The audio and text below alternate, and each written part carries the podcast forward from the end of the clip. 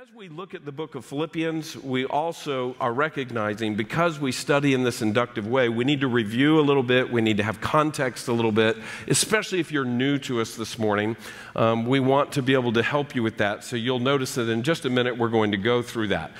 But over the next few minutes, we are going to cover truly some great, interesting, powerful, and deep truths this text that we're studying a few weeks ago, and now we start again today, is one of the most profound and clear texts of the Bible concerning the work of Christ. In fact, there's an outline in this text that outlines some of the most monumental truths that a human being could ever understand. And I'm not, and I'm not kidding. This is much greater than Einstein's theory of relativity. I, am not kidding. Much more important than humans knowing Einstein's theory of relativity is that we would understand some of the things that are here in Philippians chapter 2. Now, I was texting back and forth with Pastor Jason this week, and um, he was telling me something, and there was something that really, he doesn't know I'm about to do this. There was something that really surprised him. And as we were texting back and forth, and he said, Yeah, I just can't believe this. And then he texted this. So there's Pastor Jason, and what does it look like? You know, his mind is blowing. You know, we, we, we have this concept in life that sometimes out of the ordinary, there are things that come to our consciousness that we are amazed by. Sometimes we're dumbstruck by it. We just can't believe it. And sometimes those are minor things, like one of the things that he and I were talking about this week. It wasn't really that big a deal, but the way he was expressing his surprise was this. But many of you remember the old movie, While You Were Sleeping. And, um, you know, sweet old nostalgic film, sweet story, you know, pretty, pretty funny. Um, but in that movie is this interesting character named Joe Jr. And some of you remember Joe Jr. He's the guy that's always wanting Lucy to go out with him.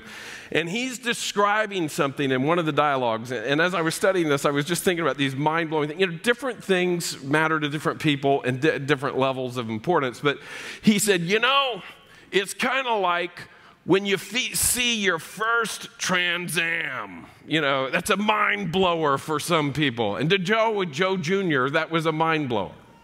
But let's take it up to far beyond a Trans Am. How many of you have ever stood at the edge of the Grand Canyon?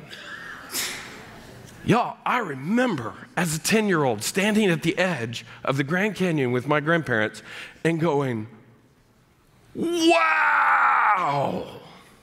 I mean, just truly astounding. It's so big and it's so deep. You talk about a hole in the ground. And what's interesting is the ground is very flat all around it.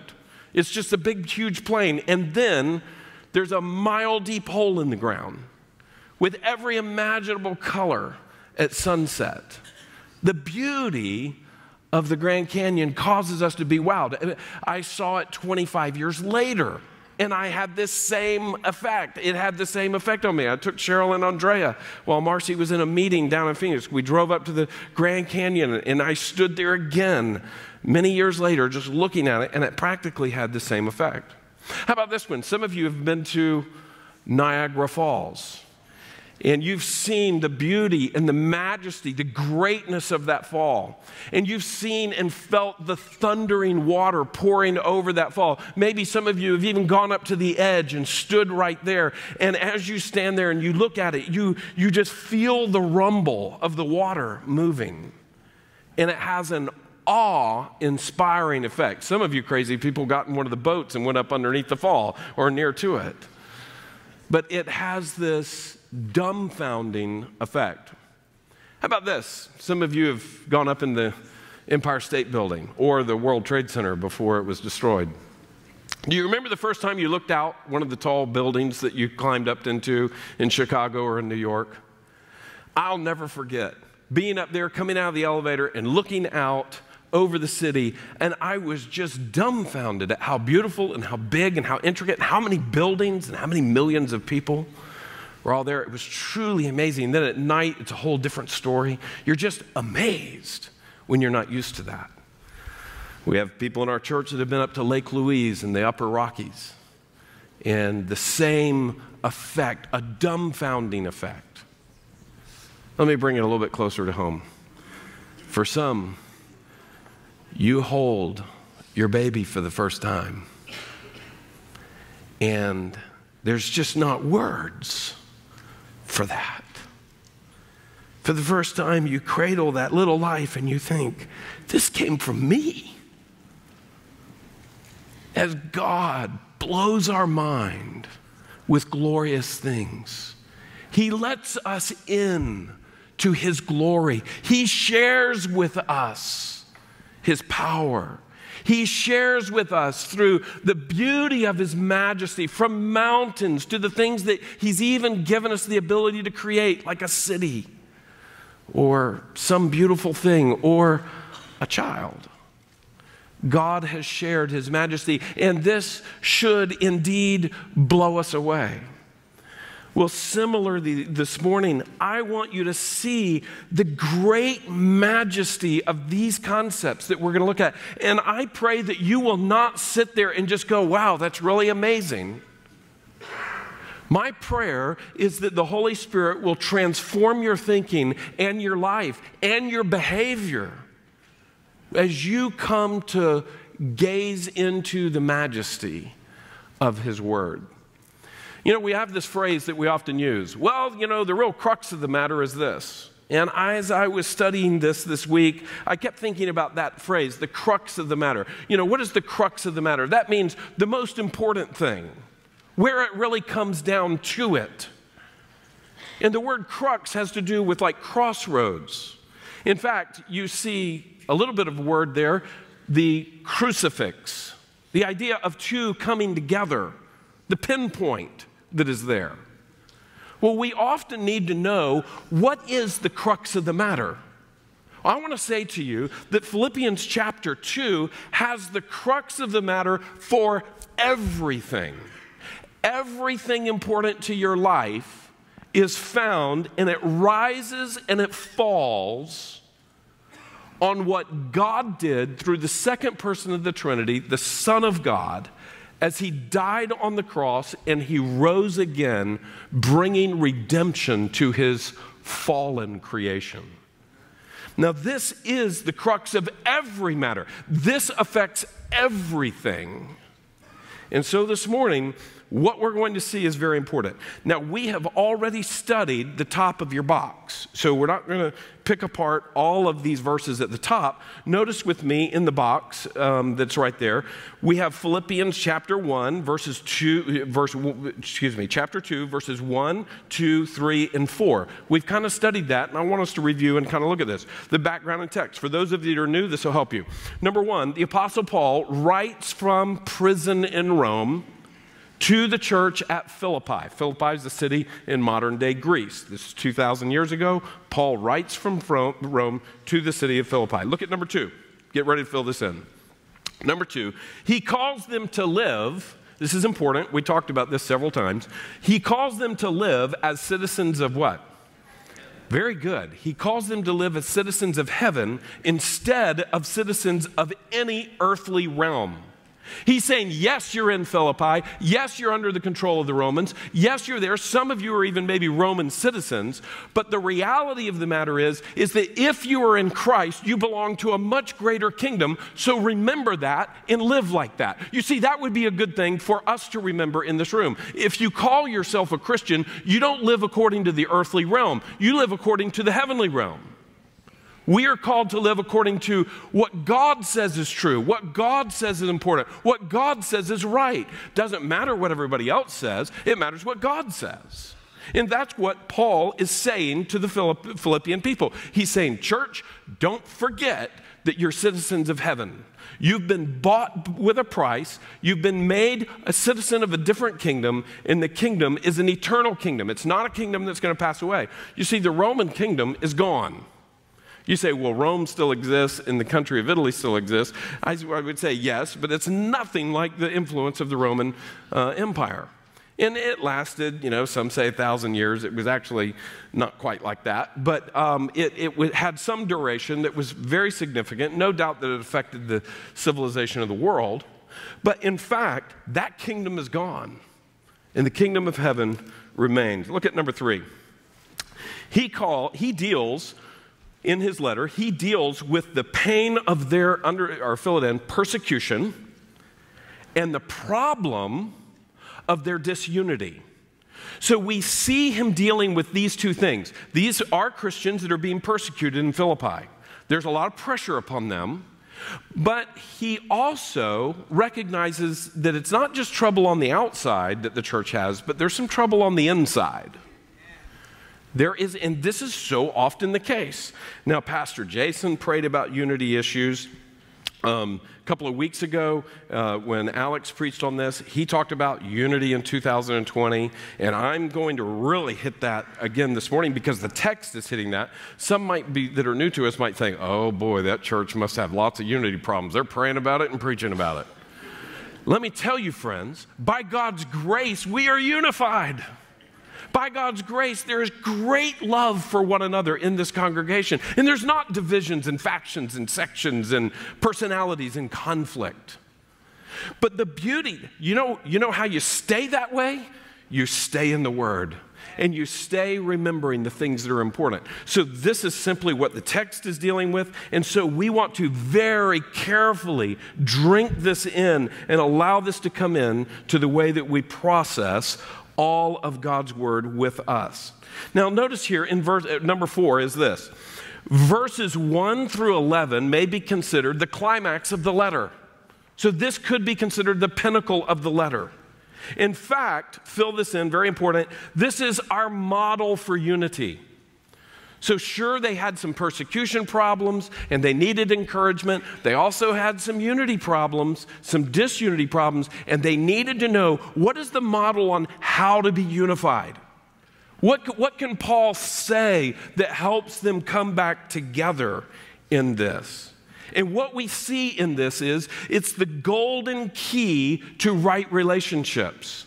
And if you're taking notes, you can say somewhere in there, not just in church life. This, is, this message isn't just about your church life. The truth of this message translates out into all of life. The truth of this message is how to be a person who has right relationships with others. As so far as it depends upon you, if you will look and listen at these verses, if you will listen to this message this morning and allow the Holy Spirit speak, to speak to you, you will see how does a person, as much as it lies within their ability, to have right relationships. How can they do that? Here is the key. This is better than anything you're going to hear from Dr. Phil. It's better than anything you're going to hear from, what's her name, Oprah? And who else? I don't know who else. Certainly better than, never mind. Uh, I won't go in there. But this is the true key, and not from some personality on television, but from the eternal creator of the universe. This is what he says to us about how to have right relationships. And it's found in Christ's example, and it's found in his power. You see, his work is at, at, at work here. His, that's what it's doing. It's, it's his work on the cross, his work in overcoming death, his work in being raised from the dead that overcomes the lock of sin and disunity, first with God, but also with others. Now, I want us to read the text and just kind of start to get this a little bit. Look up there in verse 1, 2, 3, and 4. I do want us to remember that because that is the context. Now, now, the part that I've underlined is the part that we're studying this morning and a couple more times, but, but I want you to notice that we often quote verses 5 through 11. Verses 5 through 11 comes up a lot because it is part of these mind blowing concepts that are there. Big, huge issues about Christ. But if we always remove verses 5 through 11 from the context that it's being given, we will miss out a great deal on what God is saying to us about how to live in this life. So notice what he says there. As he goes into chapter 2, he kind of changes gears and he says to, these, to this church that's having a little bit of trouble So if there is any encouragement in Christ, any comfort from love, any participation in the Spirit, any affection and sympathy, complete my joy by being of the same mind, having the same love, being in full accord of one mind. See, verse 1 and 2, he's saying, Look, if there's anything that's in you that's Christian, you claim to be Christians. If there's anything about you that's Christian, he's saying, You must stay together and be of one mind. Look at verse 3, it starts to talk about how that happens. Do nothing from selfish ambition or conceit, but in humility count others more significant than yourselves. Verse 4 Let each of you not look out for his own interests, not only for his own interests, but also to the interests of others. Now comes the example. In verse 5 Have this mind among yourselves, which is yours in Christ Jesus, who, though he was in the form of God, did not count equality with God a thing to be grasped but he emptied himself, but emptied himself by taking the form of a servant, being born in the likeness of men, and being found in human form, he humbled himself by being obedient to the point of death, even death on a cross. Verse 9. Therefore, God has highly exalted him and bestowed upon him the name that is above every name, so that at the name of Jesus every knee should bow in heaven and on earth and under the earth, and every tongue confess that Jesus Christ is Lord to the glory of the Father. Now, of all of these verses, the most familiar verses to us is verse 10 and 11. In verse 10 and 11, we often look at that. We, we talk about the fact that one day every knee is going to bow and every tongue is going to confess that Jesus Christ is Lord to the glory of the Father. And that is a, that is a, a glorious truth that is very, very powerful, that is really part of the apex of all of God's plan. But we also want to recognize that there's some other parts here that are very, very important. Those last verses that we just read, verses 5 through 11, is often called the hymn of Christ. The hymn, H Y M N, the hymn of Christ. It's poetic. In fact, if you, if you can study Koine Greek and you look at that, you start to see that there's structures here that this is a poem. And so, in fact, as is often the case in the scripture, we see perhaps, especially with Paul's letters, a song being entered into the letter. So it may have been a song that they would have recognized. It may have been one that outlines these things that we'll see, and, and one that they would quickly see. Oh, we're supposed to be unified because this is what we really see, all that is in Christ, and we know this tune. Or it may be that this was for the first time being written in poetic form under the Apostle Paul's hand. However, it goes, there is a poetry that's here, and it's because this is an outline of incredibly important truths. So, the next part is there. It outlines five, what I call mind blowing truths concerning Jesus. That we don't need to be super technical here, they're just mind blowers. These should be big to you when you start to look at this and you start to understand how does God work and how has God been working in throughout all of human history and what is his grand plan for all of creation? What is his plan for you and how is he going to work in you? You need to start to have an appreciation for the grandeur of these thoughts. The first one is found in verse 5 and 6. Look what it says Have this mind among yourselves, which is yours in Christ Jesus. And in fact, you notice I put some brackets out there to the side, and go ahead and fill these in. The upper bracket is this Be united. Do you see that? Fill that in up to the right. Be united. And he's saying, Don't be divided, right? This isn't on the screen. It's just, you just listen. Be united. Don't be divided. And then, how do you do that? Is verses 5 through 11. And that's the context of verses 5 through 11 is he's saying to us, don't allow division to destroy your life in your church. And here's how you do that. Since you have Christ, think and act like him. Look at verse 5. This is since you have in Christ. Have this mind among yourselves, and then look at that, what it says which is yours in Christ Jesus. And already up in verse 1, he's saying, Look, if there's any, any bit of truth in you, if the Holy Spirit is in you, if all of these things are true, then do this. And here's what we see you have Christ. And since you have Christ, the rest of it is think and act like him. What does he do? What does he think? How does he act? This is how we have right relationships with the people around us. So, letter A is this, in these mind blowing truths. I want you to see letter A is this. In first, in verse 6, we see Jesus, the pre incarnate. Now, that's a big word for you, I know, but it's an important theological word that Christians ought to know. And so that's why we don't hesitate to share it with you. If you're new to us this morning, that's cool. Just kind of enter in, you'll get in the groove after a little while. Just notice this Jesus is the pre incarnate, eternal Son of God. Now, when we talk about incarnation, uh, let's, let's think about that a little bit. Pastor Billingsley used to always talk about chili con carne, right? He would, he would often say that. It's chili with what? Chili with meat. Let's even get more vivid. Chili with flesh. So you're going to eat chili with flesh, right? Ooh, that sounds gross. But no, it's, if it's a cow or something else, that's fine. So chili with flesh. It's, it's not just chili sauce and chili and beans, it is chili with meat in it because it has carne, it has flesh in it. That's what the word is. Carne has to do with meat or flesh. So if we talk about reincarnation, people of certain religions um, may believe that if you die, you are what? Reincarnated into another form. So that means you come back into flesh in another way. And many would say, well, if you're bad in this life, you might come back as a mosquito or a beetle or a bug or a worm. And if you're good in this life, you'll come back as some more highly valued creature. That's reincarnation. So we, they use the same word in that, but far greater is this picture of Christ. And I, I, I, just share that so that you can start to understand what do we mean when we say pre-incarnate. This means before the Son became flesh. What was he doing? You say, well, he came into existence when he was born, right?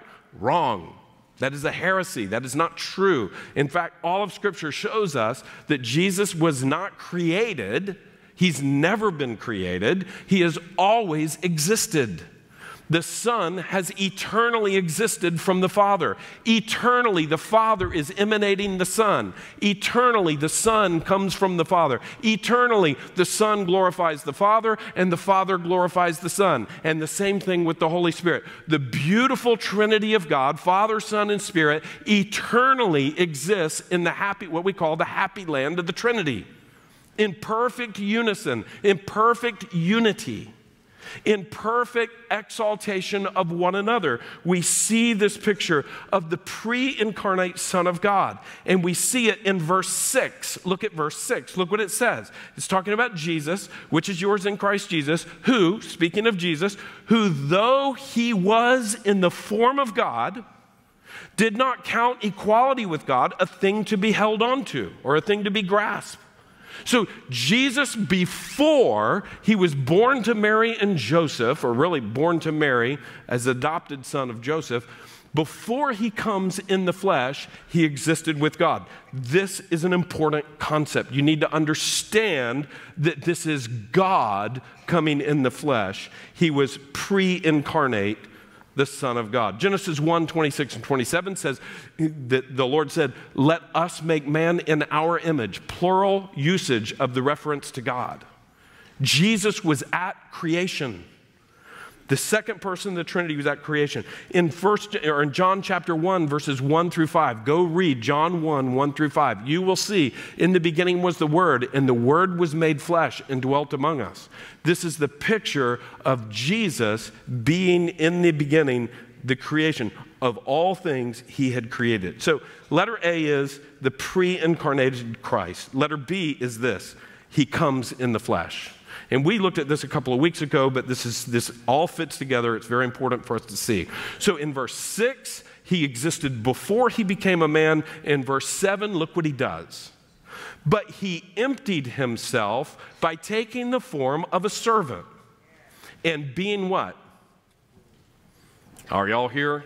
Look in the middle of verse 7. And being what? Born in the likeness of men. Now, this doesn't mean he stopped, become, stopped being God. He shed none of his deity. He still was in every way the God of the second person, the, the second person of the Trinity um, in, in his, in his uh, being. But we see that he lays aside his glory in that state to become a humble man. Now, this is amazing. This is a mind blower that the creator of the universe would become part of the creation. But that's what he does. And he doesn't just become part of the creation, he is born into a poor, humble, nation that is rejected, a Jewish family. And he's, he's born, he doesn't show up in full, full form as a man, he shows up as a helpless babe. And all of this cries out and declares and vividly shows us the humility of God. So, in his grandeur as creator, he also shows us the humility and the love in which he would come. But he's not just born as a man. Letter C. Jesus is, we see it in verse 8, Jesus' humble obedience as the Son to the Father. This, look at verse 8 with me up there, and it says, In being found in human form, he humbled himself by becoming obedient. So here he is, humble in his obedient, obedient in all things. He's obedient. This is as the Son is to the Father. We see this. The Father is not greater, is not more uh, grand than um, the Son, but we see this the Father, Son, and Spirit, complete equals, but yet there is a submission that the Son eternally has to the Father to give him glory. And the Father eternally exalts the Son to give him glory. This is God's perfect exaltation of within himself. And we start to see it played out and we can start to understand it. Look at letter C, Jesus' humble obedience. And then letter D, we see in verse 8, Jesus' willing sacrificial death as ransom for sinners. This is amazing. Look what it says in verse 8. And being found in human form, he humbled himself by being obedient to the point of death that's amazing. But look at the next part even death on a cross. Friends, the Roman cross was the most humiliating, degrading way to kill someone. It was this idea we as an empire completely reject you. And we are going to nail you to a cross cruelly and hold you up so that you can die a long, slow death in front of everyone. And we'll strip you naked in the process.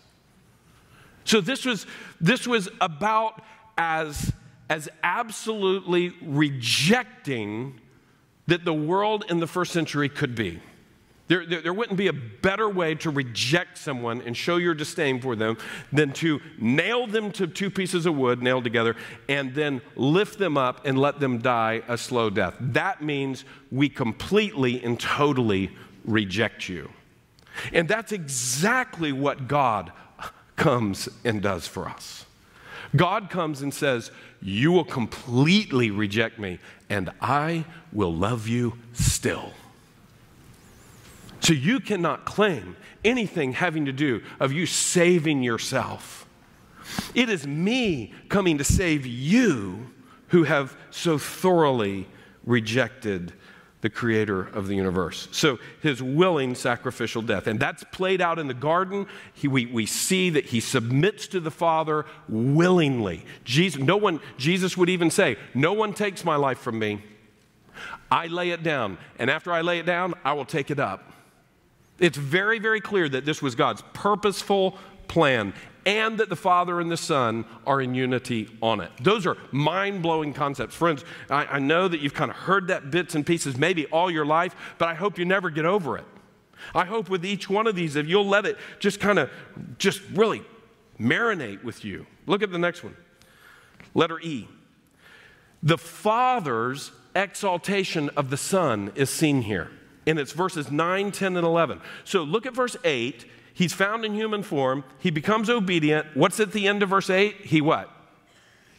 He dies on a cross. And then look at verse 9. What does verse 9 begin with? Therefore. Circle the word therefore. Why does God exalt him? God exalts him because he humbles himself. This is the picture. The Father sees the Son in perfect obedience lay down his life. And when the Father sees the Son lay down his life, the Father, because of that, lifts him up and exalts him. Now, this is a, an extremely important thing for us to recognize. Notice the exaltation. Look at verse 9. Therefore, God has highly exalted him and bestowed on him the name that is above every name. Verse 10 so that at the name of Yeshua, or Yahweh saves. That's what that means. At the name and very his very function, the fact that God saves, at the name of Jesus, every knee should bow in heaven and on earth and under the earth, and every tongue confess that Jesus the Christ is Lord. He is Kyrios. He is the Lord, the sovereign one, to the glory, look what it says, to the glory of God the Father. Do you remember what I said? The Son is always glorifying the Father, and the Father is always glorifying the Son. This is perfect unity. There is a perfect submission of the Son to the Father, and there is a perfect oversight of the Father to the Son in loving guidance and loving beauty. This is glorious. And what the amazing thing that we start to see is, is that God is all of this within himself, and he does all of this within himself, and he does it all for his glory and for our good. So that there is a way that we can be redeemed to him, that God would come and pay our sin debt himself. The one who didn't deserve to die would lay down his life and say, Here is the perfect sacrifice. This is legitimate to pay for your sins. And so we start to see that Paul, just look at that box up there at the top of the page, all those underlined verses is an outline. This is a beautiful outline of what he has done. And it's a beautiful outline that shows that it finally, it, it, starts with him before he becomes a man. He becomes a man. He humbly obeys. He dies a humble, a humble excruciating death. And then God exalts him. This is Jesus' resurrection, his ascension, and his reign, and all of that. Don't miss that. At the end of letter E is this is his reign. He, he, he reigns because he has been exalted by the Father. Now, um, there's pre-incarnation, there's, there's incarnation, and then it just it kind of goes through a simple list. And, and you can see that A, B, C, D, and E. It's a, it's a beautiful picture of that. But notice the next part here two key exhortations, strong recommendations that I would have for you. And so, what is an exhortation? It is a strong recommendation, it's maybe even a plea. So, in light of what we look at this, Here's what I plead. Number one, don't miss the massive connection between verses 5 through 11 with verses 1 through 4. Now, this often happens because we focus on what Jesus did for us and we, re- we recognize verses 5 through 11 are very, very important, and we recognize the importance of Christ being Lord over all, and so we proclaim that very, very often. But if we remove those from the context, here's what happens we, we, we need to recognize that Christ reconciles us to God in part so we can be reconciled to each other. That is the context of Philippians chapter 2.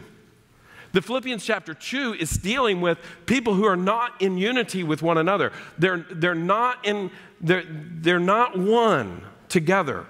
And so the way to help them get one is to help them really look at what Christ did to make them one with God. And He calls us not only to be one with God, to be right with God, but He calls us to be right with each other. And it's not a mere suggestion. It's a complete and total command. And this is the way of God. Notice the next part, number two. Don't miss the massive connection. Here's another connection. Don't miss the massive connection between humility and unity.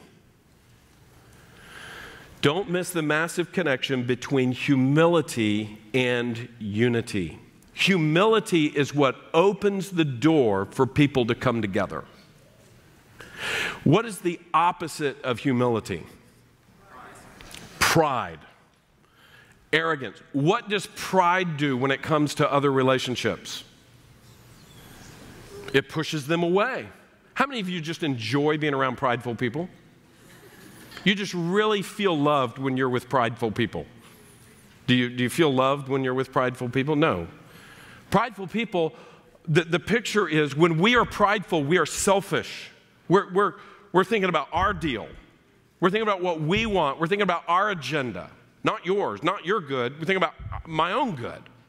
That's what happens when Andrew Coleman is prideful. That's what he's thinking about. And I, I, want you to see that humility is what brings people together. And we see this, listen, on a cosmic level when you look at Philippians chapter 2, verses 5 through 11. We see ultimate humility of the ultimate God. And that ultimate humility does the ultimate reconciliation. I mean, there's been no treaty bigger than this one. There's been no peace accord that rivals this one. All of those are just pebbles compared to the monolithic mountain of the beautiful reconciliation between heaven and earth that Christ brings. This is the cosmic, beautiful restoration, and it happens through Christ's humility. Look at that first point there. Christ humbled himself completely to unify us to God. That's what you see in those verses. And we must humble ourselves before God to be unified to God. You see, no one can come to God unless they humble themselves. We're about to see that in James, but I, I, just want you to see this that this is where faith in Christ comes in. Mark chapter 1, Jesus begins his ministry by saying this repent and believe the gospel. Repent and believe the truth. Repentance is humility. Repentance means I'm wrong. I'm doing the wrong thing. There are many who want to come to Christ, but they don't want to repent. They don't want to recognize that they have violated Him, that they have sinned against Him, that they, ha- that they have lived in such a way that is not honoring to God. They, they say, Well, I would like to add Jesus on top of my life. I just don't want Him to be controlling my life. My friend, if, if that is your mind and heart, you cannot have Christ. You will never have Christ. But the way that we have Christ is that we recognize that He is God and we are not, that He is holy and we are not. And that if we have any hope, it's that He would give us His holiness. The way He gives you His holiness is by sending His Son to pay what you could never. You can never pay for your millions of sins. You could never do it but the perfect sacrifice can. And that is how we come to Him. We must humble ourselves before God. Look at the last one there under the bottom of that. God greatly rewards faith filled humility. He greatly rewards faith filled humility. That's what He always does. Now, before you turn the page, look at verse 9. We talked about this. This is God's reward of Jesus. Because Jesus humbled himself to the point of death, even death on a cross. Look at verse 9. Look what it says. Let's read verse 9 out loud together. Verse 9. Are you ready? Therefore, God has highly exalted him and bestowed on him the name that is above every name. You see, God rewards this humility. Look at verse 10. Look at read and read verse 10. So that at the name of Jesus, Every knee should bow in heaven and on earth and under the earth. Keep going, verse 11. And every tongue confess that Jesus Christ is Lord to the glory of God the Father. You see, that's ex- exaltation. That is ultimate exaltation. He is made Lord. And so, this is what happens when humility comes. Now, God's not going to make you Lord to the glory of the Father, but He will make you one with the Lord, who is the glory of the Father. Very quickly, turn your page, safe to do that now. I want you to notice a couple of things and share with you something that I've recently come to really appreciate. And James chapter 4, verses 1 through 10 is really an outline of what we've been saying. James was the first letter written to the churches, not Philippians. Philippians came 25 years later. But James is dealing with similar things. Look what he says in James chapter 4 and verse 1. He says, What causes quarrels and what causes fights among you? You could ask this about your own house, your own marriage, maybe your own work. Is it not this that your passions are at war within you? He's saying that, you know, that, that there's this selfishness, there's this self centeredness that you have, or the people around you have. Verse 2 You desire and do not have, so you murder. You say, Well, I haven't murdered anyone. But no, but you, you start to get the picture. You covet and cannot obtain, so you fight and quarrel. That means you just really want this. You do not have because you do not ask. You ask and do not receive because you asked wrongly to spend it on your passions. The whole point of all of this is your heart is in the wrong place. And look what he says in verse 4. We studied this a couple of years ago. You adulterous people. You see, you've gone out after another lover, not God. You adulterous people, do you not know that friendship with the world is enmity or hatred with God? Therefore, whoever wishes to be a friend of the world makes himself an enemy of God. Verse 5 Or do you suppose it is to no purpose that the scripture says he yearns jealousy, jealously over the spirit that he has made to dwell within us? Notice verse 6 But he gives more grace. Therefore, therefore, it says, God opposes the proud but gives grace to the humble. There it is. Submit yourselves, therefore, to God. Resist the devil and he will flee from you. Verse 8 Draw near to God and he will draw near to you. Cleanse your hands, you sinners, and purify your hearts, you double minded. Be wretched and mourn and weep. Let your laughter be turned to mourning and your joy to gloom. Humble yourselves before the Lord, and he will exalt you.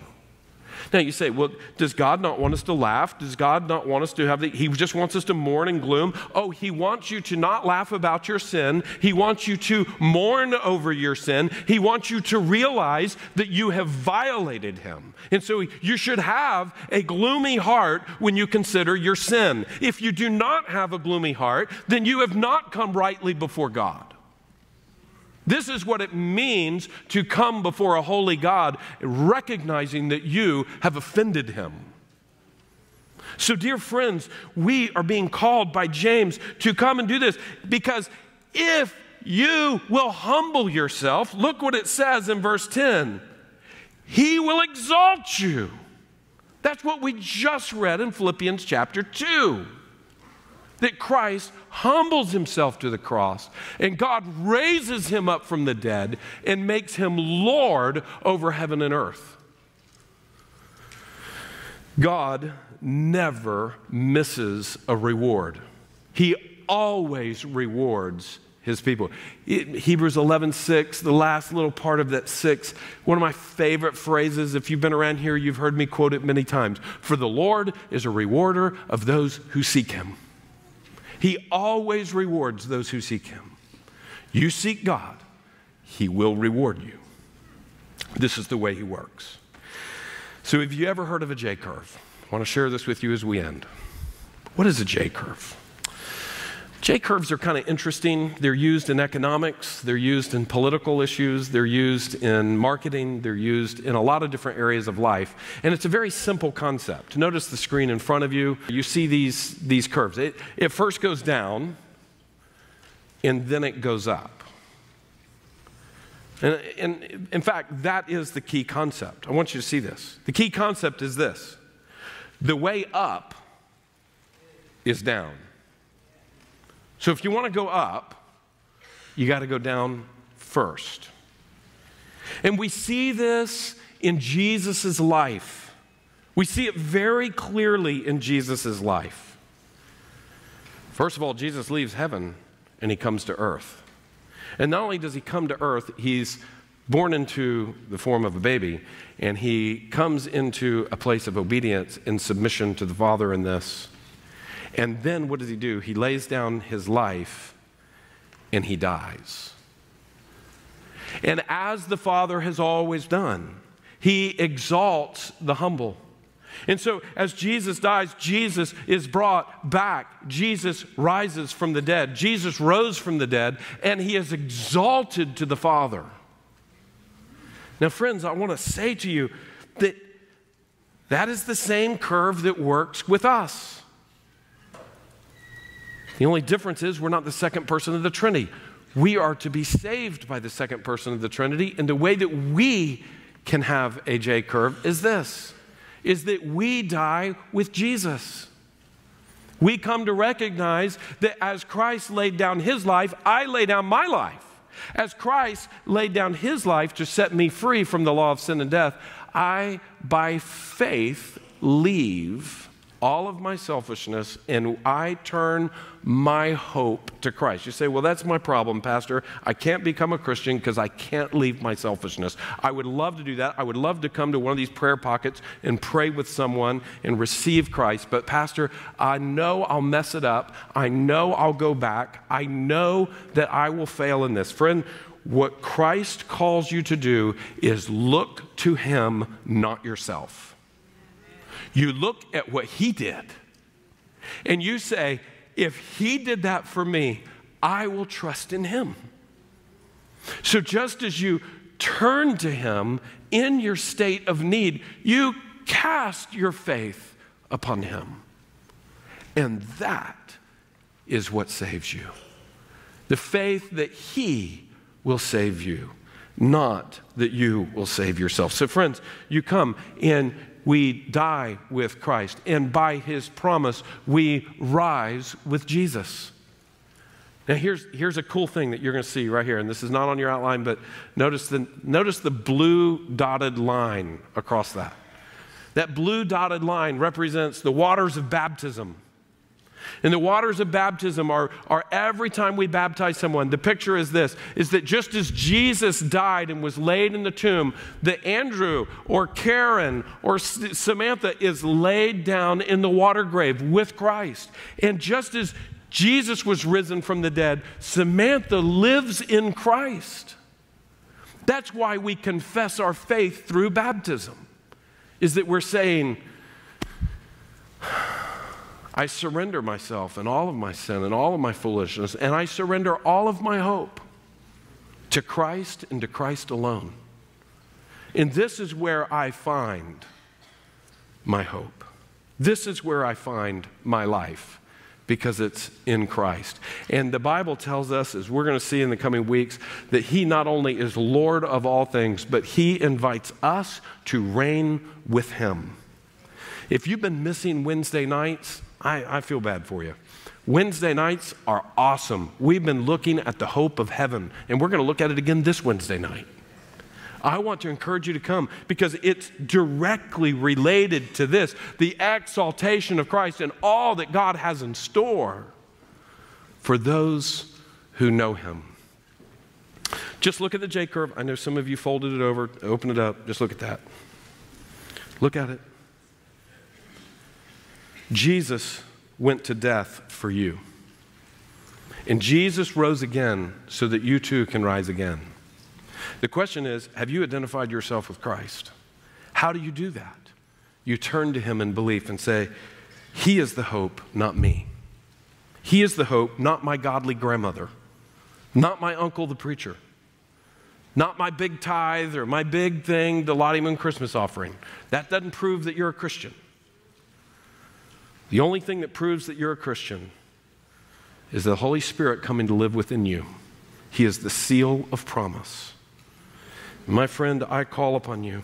I ask you, do you know that you know that you know that He has redeemed you? He will redeem you. He will redeem the most hardened skeptic if you will simply say yes to Him. Look at Galatians 2:20. This is glorious. It's at the bottom of your outline. It's on the screen in front of you.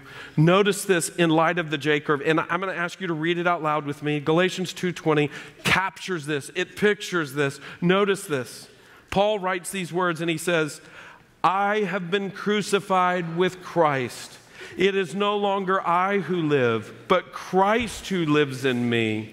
And the life I now live in the flesh, I live by faith in the Son of God who loved me and gave himself for me. You see, it's not up to you, it is up to him all the way to heaven. So, friend, I call upon you to come, to run to Christ and say, Oh Lord God, unite me with you and unite me with your people. Let's pray.